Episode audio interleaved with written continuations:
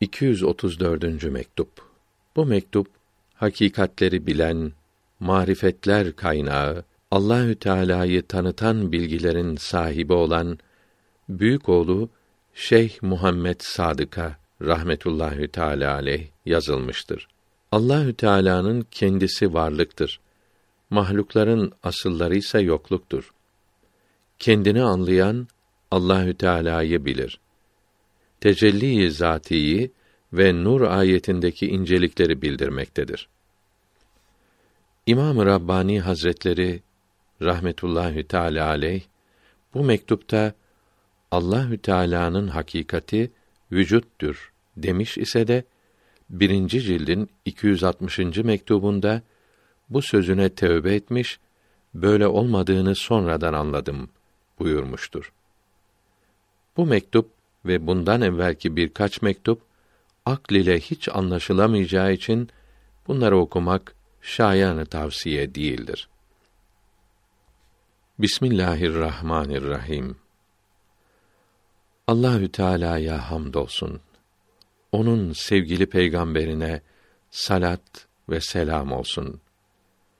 Kıymetli oğlum, Hak Teâlâ'nın hakikati yalnız vücuttur. Vücut, var olmak demektir. Allahü Teâlâ'nın bu vücudu, her hayrın, her kemalin kaynağıdır ve her güzelliğin başlangıcıdır. Bu vücut, bir hakiki cüzdür. Bir basittir ki, buna hiçbir şey karışmış, hiçbir şeyle birleşmiş değildir. Böyle olmadığı gibi, olması düşünülemez de. İnsan, Allahü Teala'nın bu vücudunu anlayamaz. Zat-ı Teala'nın aynıdır. Ondan başka değildir. Aynıdır demek bile, başkalığı düşündürebilir. Aynıdır da denilemez. Zat ile birlikte olan vücut, bu anlaşılamayan vücudun zilli, görüntülerindendir. Bu ikinci vücut, Zat-ı Teâlâ'nın ve mahlukların varlıklarından başka bir varlıktır.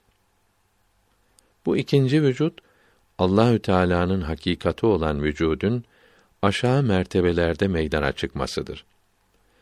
Bu çeşitli görüntülerin en yükseği, en birincisi ve en üstünü Zat-ı Teâlâ'nın vücududur.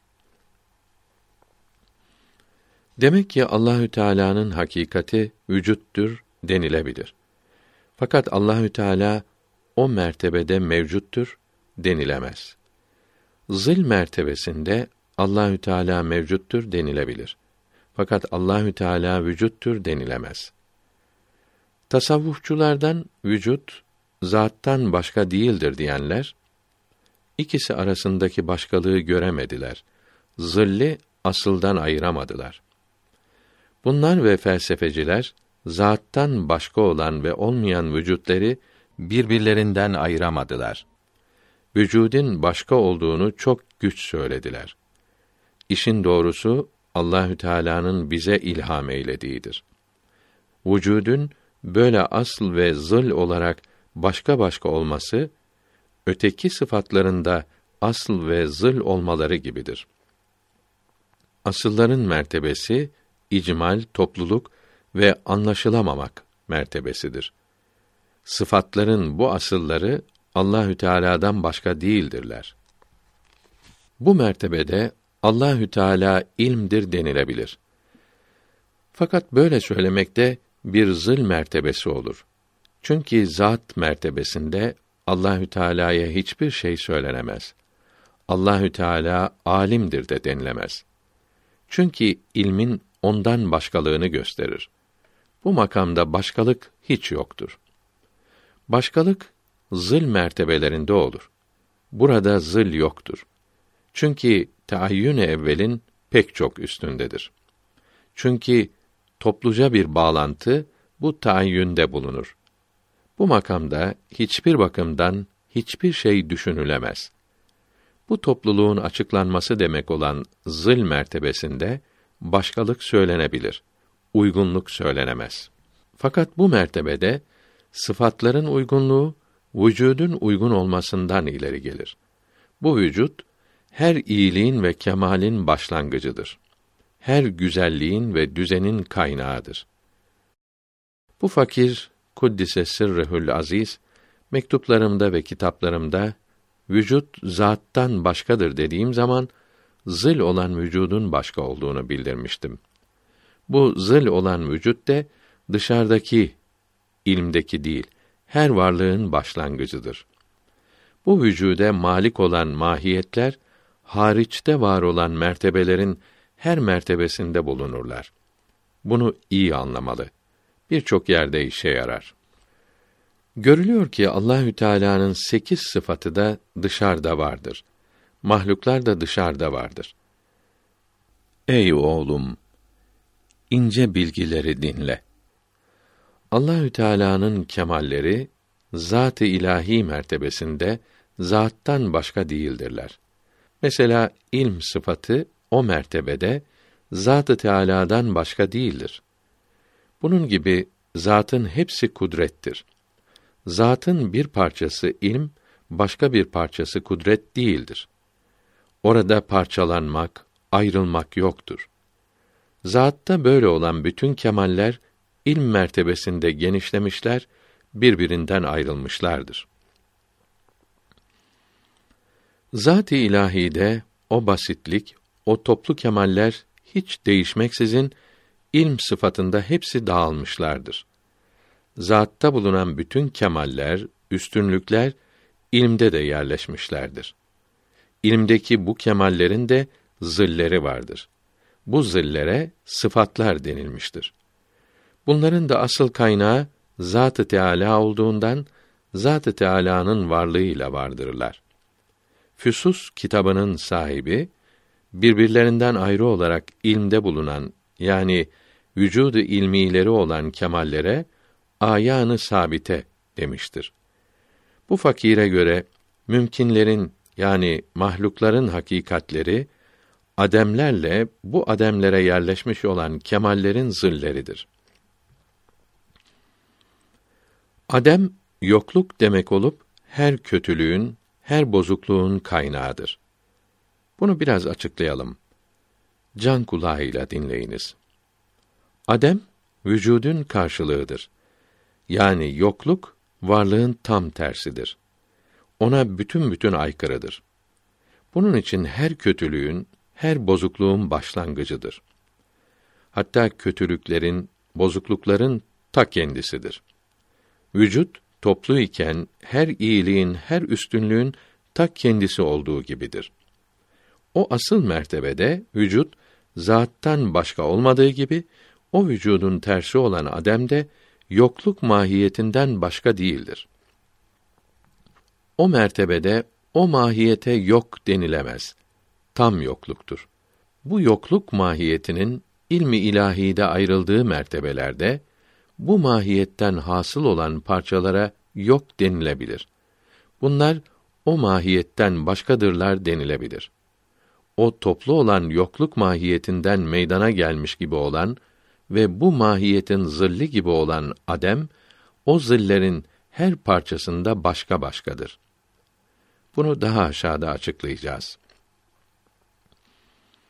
Bu Adem, o toplu mertebede her kötülüğün, her bozukluğun tam kendileri olduğundan ve ilmi ilahide her kötülük başka kötülüklerden ayrı olduğundan, ilmi ilahide birbirlerinden ayrılmış olan her bir kemal ve her bir hayır karşılarında bulunan her bir kötülük üzerine aksetmiş, birbirleriyle birleşmişlerdir. Her biri kötülük ve bozukluk olan ademler, kendileriyle birleşmiş olan kemallerle birlikte, mümkinlerin yani mahlukların mahiyetleri yani asılları olmuşturlar. Böyle olmakla beraber bu ademler, bu mahiyetlerin asılları, özleri gibidirler. Bu kemallerse bunların özellikleri gibidirler. İşte bu fakire göre âyân-ı sabite bu ademler ve bunlarla birleşmiş olan kemallerin her ikisidir. Her dilediğine gücü yeten Allahü Teala bu yokluk mahiyetlerini bütün lüzumlu şeyleriyle birlikte ve ilmi ilahide bu ademlere aksetmiş olan vücut zillerinin kemalleriyle birlikte mümkinlerin mahiyetleri yapmıştır.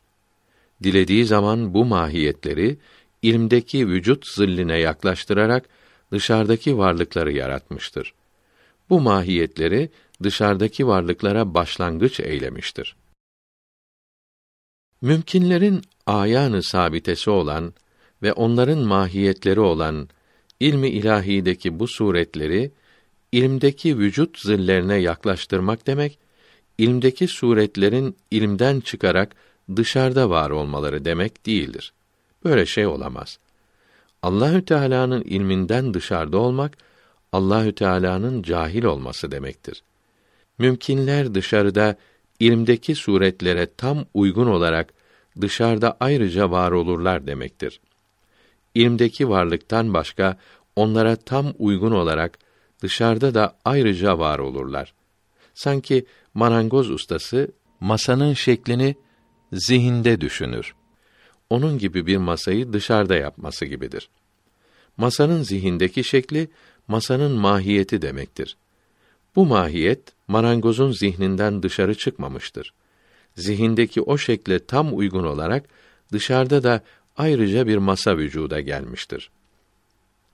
Her adem vücudun kemallerinin kendine tam karşı bulunan ve kendisine aksetmiş olan zillerinden bir zille yaklaşarak dışarıda var olmuş zinet hasıl etmiştir. Tam adem böyle değildir. Bu kemallerin zillerine karşı olmaz.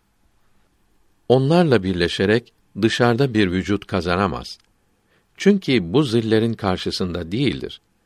Eğer karşılığı bulunmasaydı, asıl vücuda karşı olurdu. Halbuki zattan başka olmayan bu asıl vücudun karşısında bir şey bulunamaz. Tam marifet sahibi olan bir arif, asıl vücuda ilerlerse, tam ademe iner. Böylece bu ademin de o Hazretle bağlantısı olur. Zinetlenmiş olur. Güzelleşmiş olur. O vakt, arifin kendi mertebeleri demek olan, kendi ademlerinin bütün mertebeleri, topluca olsun, ayrı ayrı olsun, hepsi güzel ve iyi olurlar. Kemal ve cemal hasıl ederler. Bütün mertebelerinin iyi, güzel olması, yalnız böyle arif içindir. Ondan başkasında iyilik olursa, ya ayrı ayrı ayrılmış ademlerin birkaç mertebesinde olur, veya ayrı ayrı bütün mertebelerinde görülür. Bu ikincisi de çok az bulunur. Fakat her çeşit kötülük ve bozukluktan başka bir şey olmayan, tam ve toplu ademin iyi ve güzel olması, yalnız bu arif içindir. Bu arifin şeytanı da tam iyi olarak İslam'ın güzelliğine kavuşur. Nefs-i emmaresi mutmainne olur. Mevlasından razı olur. Bunun içindir ki peygamberlerin efendisi aleyhi ve aleyhimüsselavatü ve teslimat, benim şeytanım Müslüman oldu buyurdu. Bundan sonra gazada hiçbir gazi ondan daha ileri olamaz. İyilikleri şeytan kadar gösteremez. Subhanallah. Bu fakirden elinde olmayarak öyle marifetler hasıl oldu ki, çokları toplanarak çalışsalar, bir benzerine kavuşamazlar. Geleceği haber verilmiş olan Hazret-i Mehdi'nin de bu marifetlerden çok pay alacağı umulur. Farisi Beyt tercümesi. Padişah, koca karı kapısına gelirse ey yiğit, sen buna şaşma. En güzel yaratıcı olan Allahü Teala çok mübarek, pek mukaddestir. Yaratıcı sanılanlara benzemez. Alemlerin Rabbi olan Allahü Teala'ya hamdolsun. Görülüyor ki mümkinlerin zatları, asılları ademlerdir. Vücudun kemallerinin zilleri bu ademlere aksederek bunları süslemiştir. Böyle olduğu için mümkinlerin zatları her kötülüğün, bozukluğun kaynağıdır. Her çirkinliğin, kusurun yeri olmuşlardır. Mümkinlerde yerleştirilmiş olan her iyilik, her kemal asl vücuttan ödünç olarak gelmiştir. Nisa Suresinin 78. ayetinde mealen sana gelen her iyilik Allahü Teala'dandır. Sana gelen her çirkinlik de kendindendir buyuruldu. Allahü Teala'nın ihsanı ile bir kimse kendindeki iyiliklerin ödünç olarak verilmiş olduklarını görürse, üstünlüklerinin başkasından olduğunu anlarsa, kendini yalnız kötülük bulur. Tam kusur bilir. Kendinde hiçbir kemal göremez. Aks yoluyla geldiklerini bile göremez. Çıplak kimsenin ödünç çamaşır giymesi gibi olur. Çamaşırların ödünç olduğu, kendisini o kadar kaplamıştır ki, hepsini sahibinde sanır. Kendini çıplak bulur. Üzerinde çamaşır var ise de, kendini çıplak sanır. Böyle görüş sahibi olan zat, abdiyet, kulluk makamı ile şereflenir. Bu makam, vilayet makamlarının en üstünüdür. Tembih. Kötülükle iyiliğin ve aşağılıkla üstünlüğün böyle bir araya gelmeleri, vücud ile ademin bir araya gelmesidir. Bu ise iki ters şeyin bir araya gelmesi değildir. Bunun için olmayacak şey sanılmamalıdır. Çünkü tam vücudun tersi tam ademdir. Zıl mertebelerinde ise tam vücuttan aşağı doğru derece derece inilmiştir. Adem tarafında da en aşağı olan tam ademden yukarı doğru basamak basamak yükselmişlerdir. Bunların birleşmeleri metal atomlarıyla ametal atomlarının birleşmeleri gibi çekirdeklerindeki artı elektriklerin birbirlerini itme kuvvetleri elektron kuvvetleriyle azalarak birbirlerini çekmeye başlamışlar, iyon şebekesi hasıl etmişlerdir. Atom çekirdeklerindeki protonları bir araya toplayan ve iyilik nurlarıyla kötülük karanlıklarını bir araya getiren Allahü Teala'yı tesbih ederiz. Hiçbir ayıp ve kusuru ona kondurmayız. Sual. Biraz yukarıda tam ademin de tam vücuda yakın olduğu yazılıydı. Tam iki zıt, iki ters birleşmiş olmuyor mu? Cevap. İki zıt şey bir yerde birleşemez. Birinin öteki yardımıyla durması ve birinin öteki tersiyle sıfatlanması olamaz değildir. Adem mevcut olabilir. Vücud ile yakınlık hasıl edebilir. Sual. Adem nazari, teorik bir şeydir. Bunun dışarıda var olması ne demektir? Cevap. Adem yani yokluk deyince hatıra gelen şey teoriktir, hayaldedir. Fakat Adem'in çeşitlerinden birinin sonradan var olmasını söylemek niçin bozuk olsun? Eski Yunan felsefecilerinin vücud için söyledikleri de böyledir ki vücut vacibül vücudun zatından başkadır.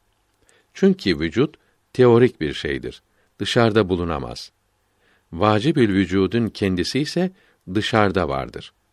Bunun için ikisi başka başkadır diyorlar. Bunlara cevap olarak da deniliyor ki vücut deyince akla gelen şey nazaridir. Dışarıda yoktur. Fakat vücudun çeşitlerinden biri böyle değildir.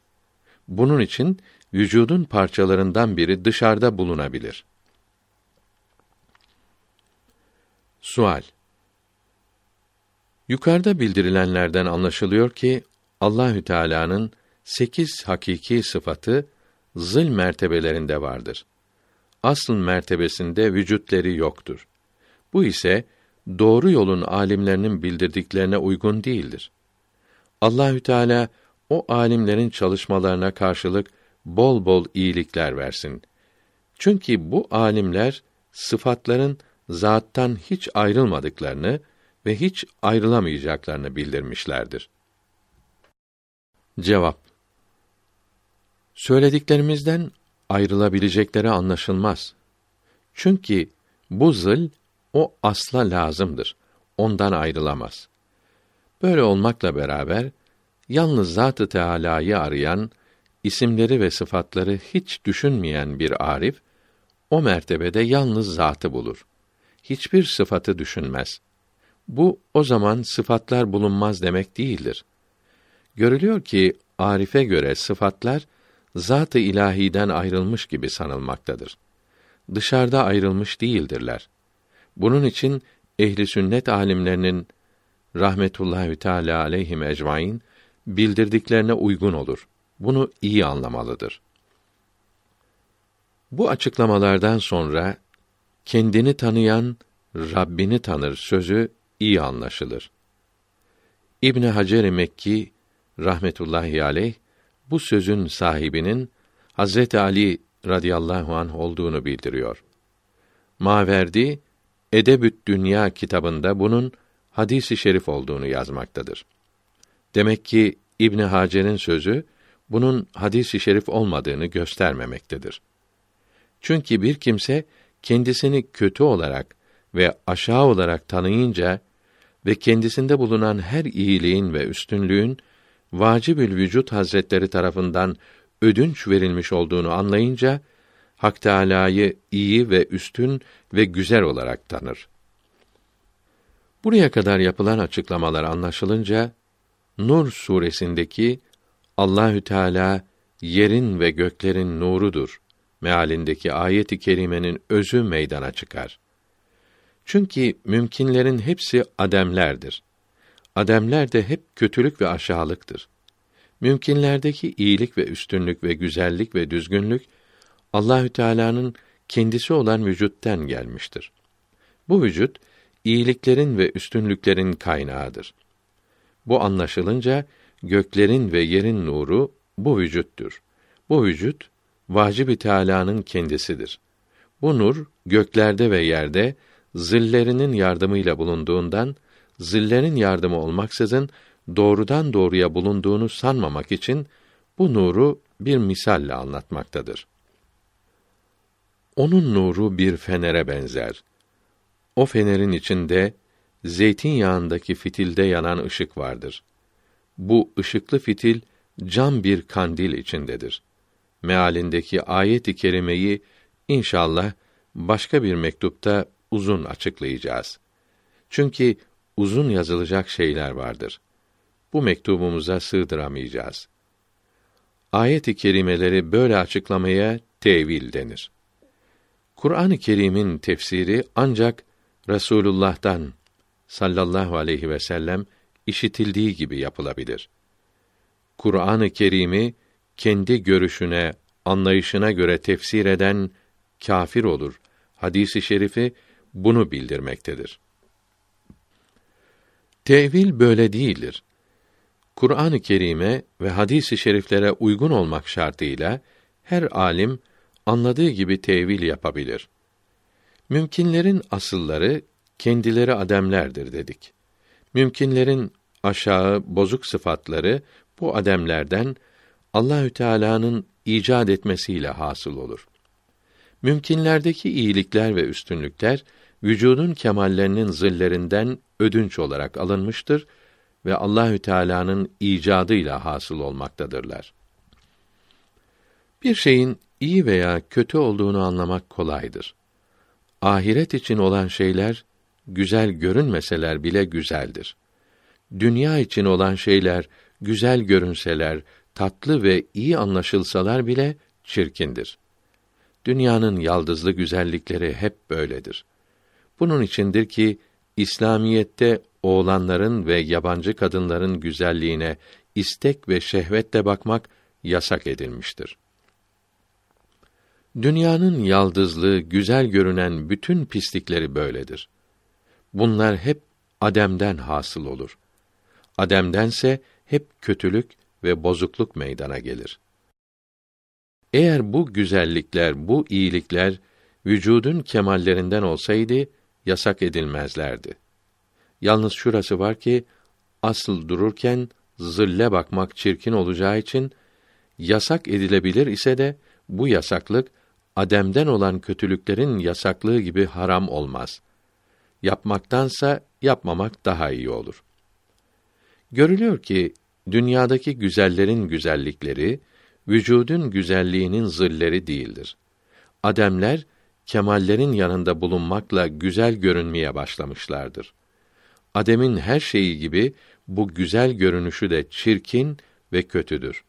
Şeker kaplanmış zehire benzer. Yaldızlanmış necaset gibidir. İslamiyetin nikah edilen güzel kadınlarla ve güzel cariyelerle eğlenmeye izin vermesi, çocuk elde etmek ve insanları üretmek içindir. Âlemdeki düzenin bozulmaması için buna izin verilmiştir. Tasavvufçulardan birçoğu, güzel yüzlere, tatlı seslere bağlanmışlar. Bu güzelliklerin, Vacibül Vücud Teâlâ ve Tekaddes Hazretlerinin kemallerinden ödünç verilen güzellikler olduğunu sanarak, bunlara bağlanmayı iyi ve güzel bilmişler.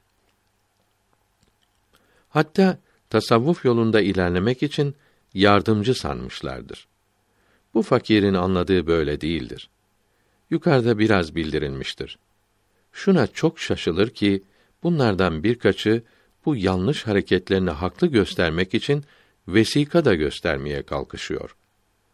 Oğlanlardan sakınınız. Çünkü onlardaki güzellik Allahü Teala'nın güzelliği gibidir sözünü ileri sürüyorlar. Allahü Teala'nın güzelliği gibidir sözü bunları şüpheye düşürmektedir. Halbuki bu söz onlara yardımcı olmuyor. Onların yanlış anladıklarını bildiriyor. Bu fakirin anlayışının da doğru olduğunu gösteriyor. Çünkü sakınınız buyurmakta, onlara bakmayı yasak etmektedir. Bunun yanlış anlaşılabileceğini de anlatmak için, onların güzelliği, Hak Teâlâ'nın güzelliği gibidir. Onun güzelliği değildir buyurmaktadır. Böylece yanlış anlaşılmasını önlemektedir. Resûlullah sallallahu teâlâ aleyhi ve sellem, dünya ve ahiret birbirinin zıddı, tersidir. Bu ikisinden birisini razı edersen, öteki gücenir buyurdu. Bu hadis-i şerif de gösteriyor ki, dünyanın güzelliği ile ahiretin güzelliği birbirinin zıddıdır. Birbirine uymaz. Herkes bilir ki, dünya güzelliğini İslamiyet beğenmez. Ahiret güzelliğini beğenir. O halde, dünya güzelliği kötüdür. Ahiret güzelliği iyidir. Birincisi Adem'den, ikincisi vücuttan hasıl olmaktadır. Evet, bazı şeyler vardır ki, bir bakımdan dünyadandır. Başka bir bakımdan ahirettendir. Bu şeyler, birinci bakımdan çirkindir. İkinci bakımdan güzeldir. Bu iki bakımı birbirinden ayırmak ve her birinin güzelliğini ve çirkinliğini anlamak, İslamiyeti bilmekle olur. Haşr Suresinin 7. ayetinde mealen, Resûlullah'ın emrettiklerini yapınız, yasak ettiklerinden sakınınız buyuruldu. Resûlullah sallallahu aleyhi ve sellem buyurdu ki, dünya yaratıldığı zamandan beri, Hak Teâlâ ona beğenerek bakmamıştır. Hak Teâlâ onu beğenmez. Bu hadis-i şerifte, dünyada Adem'den hasıl olan kötülüklerin, çirkinliklerin ve bozuklukların beğenilmediği bildirilmektedir. Adem, her kötülüğün ve her bozukluğun yeridir. Bunun için dünyanın güzelliği, tatlılığı ve tazeliği kıymetsizdir. Allahü Teala bunlardan razı değildir. Allahü Teala ahiretin güzelliğinden razıdır. Ahiret güzelliğine bakar. Enfal Suresinin 67. ayetinin meali şerifi, siz dünyayı istiyorsunuz. Allahü Teala ise ahireti istiyor olup Allahü Teala'nın dünyaya düşkün olanları beğenmediğini bildirmektedir. Ya Rabbi, dünyayı gözümüzde küçült. Ahireti de kalplerimizde büyült. Fakr ile övünen ve dünya güzelliğinden sakınan Muhammed aleyhi ve ala âlihissalavatü ve teslimatü etemmuha ve ekmeluha hürmetine bu duamızı kabul eyle. Büyük alim Şeyh Muhyiddin Arabi, dünyadaki kötülüklerin, aşağılıkların ve bozuklukların özüne bakmadığı için, mümkünlerin hakikatleri Hak Teâlâ'nın kemallerinin ilmdeki zilleridir, suretleridir dedi. Bu suretler dışarıda biricik varlık olan Zat-ı Teâlâ aynasında aksederek dışarıda görünmüşlerdir dedi. İlmdeki suretler Hak Teâlâ'nın şuun ve sıfatlarından başka bir şey değildirler dedi. Bunun için de vahdet-i vücut dedi. Mümkünlerin varlığını vacibin varlığı sandı Teâlâ ve Tekaddese. Kötülük ve aşağılık iyiliğe ve yüksekliğe göre meydana çıkar. Tam kötülük ve yalnız aşağılık diye bir şey yoktur dedi. Hiçbir şeyin kendisi kötü değildir. Küfr ve dalalet, sapıklık bile imana ve hidayete bakınca kötü olur. Yoksa kendileri kötü değil, iyi ve yarar olduklarını sandı. Kâfirlerde ve fasıklarda bunların bulunması doğruluk olur, sapıklık olmaz dedi. Hud suresinin 56. ayetinin Allahü Teala her hayvanı dilediği gibi kullanmaya kadirdir. Benim Rabbim hak ve adalet üzeredir. Meali şerifini kendine şahit göstermektedir. Evet, vahdet-i vücuda inanan herkes böyle sözlerden çekinmez. Bu fakire bildirildiğine göre mümkünlerin mahiyetleri, hakikatleri, asılları ademlerle vücudun bu ademlere aksetmiş ve birleşmiş olan kemalleridir. Bunu yukarıda uzun bildirdik. Doğruyu meydana çıkaran ancak Allahü Teâlâ'dır. Doğru yola kavuşturan ancak odur. Oğlum, Allah adamlarının hiçbirinin ne açık olarak ve ne de işaret ederek söylememiş oldukları bu bilgiler ve marifetler çok şerefli, çok kıymetli bilgilerdir. 1000 sene sonra meydana çıkan ve vacib-i Teâlâ'nın hakikatiyle mümkünlerin hakikatlerini tam uygun olarak anlatan yüksek bilgilerdir. Kitaba ve sünnete uymayan ve doğru yolun âlimlerinin sözlerine benzemeyen bir yerleri yoktur. Resûlullah'ın aleyhi ve alâ aleyhisselâtu vesselâm sanki ümmetine öğretmek için yaptığı "Ya Rabbi, her şeyin doğrusunu bize olduğu gibi tam göster" duası, belki de yukarıda bildirilen hakikatlerin, mahiyetlerin gösterilmesi içindir. Bunlar ubudiyet, kulluk makamında anlaşılır. Aşağılığı ve alçaklığı ve kırıklığı görmeye de işaret buyurmaktadır. Bunları görmek kulluğa uygundur. Zavallı bir kulun kendini sahibi gibi bilmesi hiç yakışır mı? Pek edepsizlik olur. Oğlum, şimdi o zamandayız ki geçmiş ümmetlerde böyle çok karanlık zaman gelince büyük bir peygamber gönderilerek yeni bir din kurulurdu.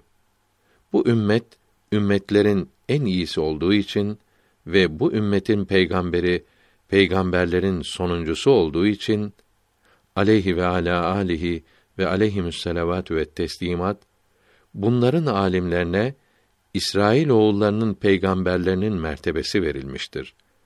Peygamberlerin salavatullahü teâlâ aleyhim ecmaîn vazifeleri bu alimlere yaptırılmaktadır. Bunun için her 100 sene başında bu ümmetin alimleri arasından bir müceddit, yenileyici, kuvvetlendirici seçerler. Bununla İslamiyeti tazelerler. Hele 1000 sene geçince geçmiş ümmetlerde bir ülül azm peygamber gönderdikleri ve onun işini bir nebiye bırakmadıkları gibi bu ümmette de tam marifetli, bilgili bir alim, arif seçilir. Bu zat geçmiş ümmetlerdeki ülül azm peygamberlerin işini yapar. Farisi Beyt tercümesi. Ruhül Kudüs'ün yardımı imdada yetişirse Mesih'in yaptıkları nasip olur herkese. Oğlum, tam varlık tam yokluğun karşılığıdır. Mektubun başında tam varlık vacib-ül vücudun hakikatidir. Her iyiliğin ve üstünlüğün de tam kendisidir demiştik. Böyle söylemek topluca düşünerek olsa bile o makam için yakışık alamaz. Çünkü zıl olmak anlaşılır. Bu vücudun karşılığı olan ademin de hiçbir şeye bağlılığı, benzerliği yoktur. Bu ademin de her kötülüğün, her aşağılığın tam kendisi olduğunu söylemek de burada yakışmaz. Çünkü bir bağlılık anlaşılabilir. Bir şey tam olarak ancak kendine tam zıt, tam karşı olan şey üzerinde meydana çıkar. Mesela ılık su soğukta sıcak görünür. Siyah nokta beyaz üzerinde belli olur.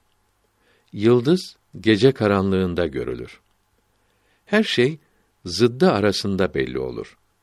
Bunun için tam vücut tam olarak tam yokluk üzerinde belli olur. Tam yokluk tam varlığa bir ayna olur. Tasavvuf yolunda geri dönüp inmek, ilerlerken yükselmek kadar olur. Çok çıkan geri dönünce çok iner. Bir kimse Allahü Teala'nın yardımıyla tam vücuda yükselirse, bu kimse dönüşte tam ademe kadar iner. Yükselirken arifin şuuru gider, bilgisi kalmaz. İnerken şuuruna ve bilgisine kavuşur. Bu şuur ve marifet makamında onu hiç zıl bulunmayan ve zatın şuun ve itibarlarından da uzak olan tecelli-i zatî ile şereflendirirler.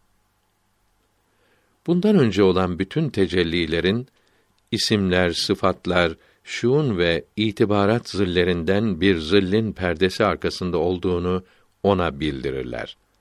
Her ne kadar arif o tecellileri isimlerin ve şuunun arada perde olmayarak hasıl olduğunu, tam vücudun perdesiz olarak tecelli ettiğini sanır ise de, bir zillin perdesi arkasında tecelli etmektedir. Subhanallah! Her kötülüğün, her aşağılığın yeri olan bu adem, vücudun tam zuhuruna vasıta olduğu için, güzellik kazanmakta, hiç kimsenin bulamadığına kavuşmaktadır. Kendisi kötü olan şey, araya güzelliğin karışmasıyla güzel olmaktadır. İnsanın nefsi emmaresi de hep kötülüğe kayar. Ademe her şeyden daha çok yakındır. Bunun için tam tecelliye her şeyden daha çok kavuşmaktadır. Her şeyden daha yukarı çıkmaktadır. Farisi Mısra tercümesi. İhsana en uygun olan günah işleyenlerdir. Marifeti tam olan bir arif, bütün makamlardan ileri yükseldikten ve her mertebeden geçerek indikten sonra, tam ademe inerek, vücud-i Teâlâ'ya aynı olunca, sıfatların ve isimlerin bütün kemalleri onda görünür. Tam vücutta bulunan bütün latifeler onda görünür. Ondan başka kimse bu nimete kavuşamaz. Bu ayna olmak nimeti, onun boyuna göre biçilip dikilerek, üzerine giydirilmiş kıymetli bir elbiseye benzer. Kemallerin, üstünlüklerin zilleri, suretleri, her ne kadar ilmi ilahide birbirlerinden ayrılmışlar ise de ve arifin ayna olması da ilm mertebesinde ise de, arifin aynası dışarıda vardır ve bütün kemalleri dışarıda göstermektedir. Sual: Adem'in ayna olması ne demektir? Adem hiçbir şey değildir. Hangi bakımdan vücudun aynası olmaktadır? Cevap: Adem dışarıdaki varlıklara göre hiçtir. Fakat ilmde bir ayrılık kazanmıştır. Hatta ilmde bir varlık da olmuştur. Tasavvuf yolunun sonuna varanlar Kaddesallahu Teala esrarehumül aziz, Adem'in zihindeki varlığına vücudun aynası şundan dolayı demişlerdir ki, Adem mertebesinde bulunan bütün kötülüklerin ve aşağılıkların hiçbiri Adem'in karşılığı olan vücutta bulunmaz. Adem'de bulunmayan her üstünlük de vücutta vardır. Bu inceliğe dikkat edilirse, Adem vücuttaki kemallerin görünmesine sebep olmaktadır. Ayna olmak demek de işte budur. Burasını iyi anla. İşine çok yarayacaktır. Her şeyin doğrusunu bildiren ancak Allahü Teâlâ'dır. Oğlum, bu yazılan marifetlerin hepsinin Allahü Teala tarafından ilham edilmiş olduklarını, şeytan vesveselerinin hiç karışmadığını umarım. Buna delil, senet olarak şunu da söyleyeyim ki, bu bilgileri yazmak istediğim ve Allahü Teala'ya sığındığım zaman meleklerin ala nebiyina ve aleyhimüsselatu vesselam sanki şeytanları buralardan kovdukları görüldü. Onları buralara yaklaştırmadılar. Her şeyin doğrusunu Allahü Teala bilir. Kıymetli nimetleri meydana çıkarmak hamd yollarının en büyüklerinden biridir. Bu büyük nimetleri açıklamaya kalkıştım. Uç, kendini beğenmek sanılmasından uzak olacağını umarım. Uç nasıl olabilir ki Allahü Teala'nın yardımıyla kendi kötülüğüm ve alçaklığım hep gözümün önündedir. Bütün kemaller, iyilikler de Allahü Teala'nındır. Geçmişte ve gelecekte olan her hamd alemlerin Rabbi içindir. Onun peygamberlerine ve peygamberinin kerim olan âline ve yüksek eshabının hepsine iyi dualar ve selamlar olsun. Salavatullahü teâlâ aleyhi ve alâ âlihi ve eshâbihi ecmaîn. Doğru yolda bulunanlara ve Muhammed Mustafa'nın izinde gidenlere de selam olsun. Aleyhi ve alâ âlihi salavatü efdeluha ve teslimatü ekmeluha. İlave. Vücut ve adem ve Allahü Teala'nın sıfatları akl ile anlaşılamaz. Allahü Teala akl ile anlaşılamayan şeyleri görüp anlayabilen başka bir kuvvet sevdiği kullarına verir. Bu kuvvete basiret, kalp gözü ve bu kullara evliya denir.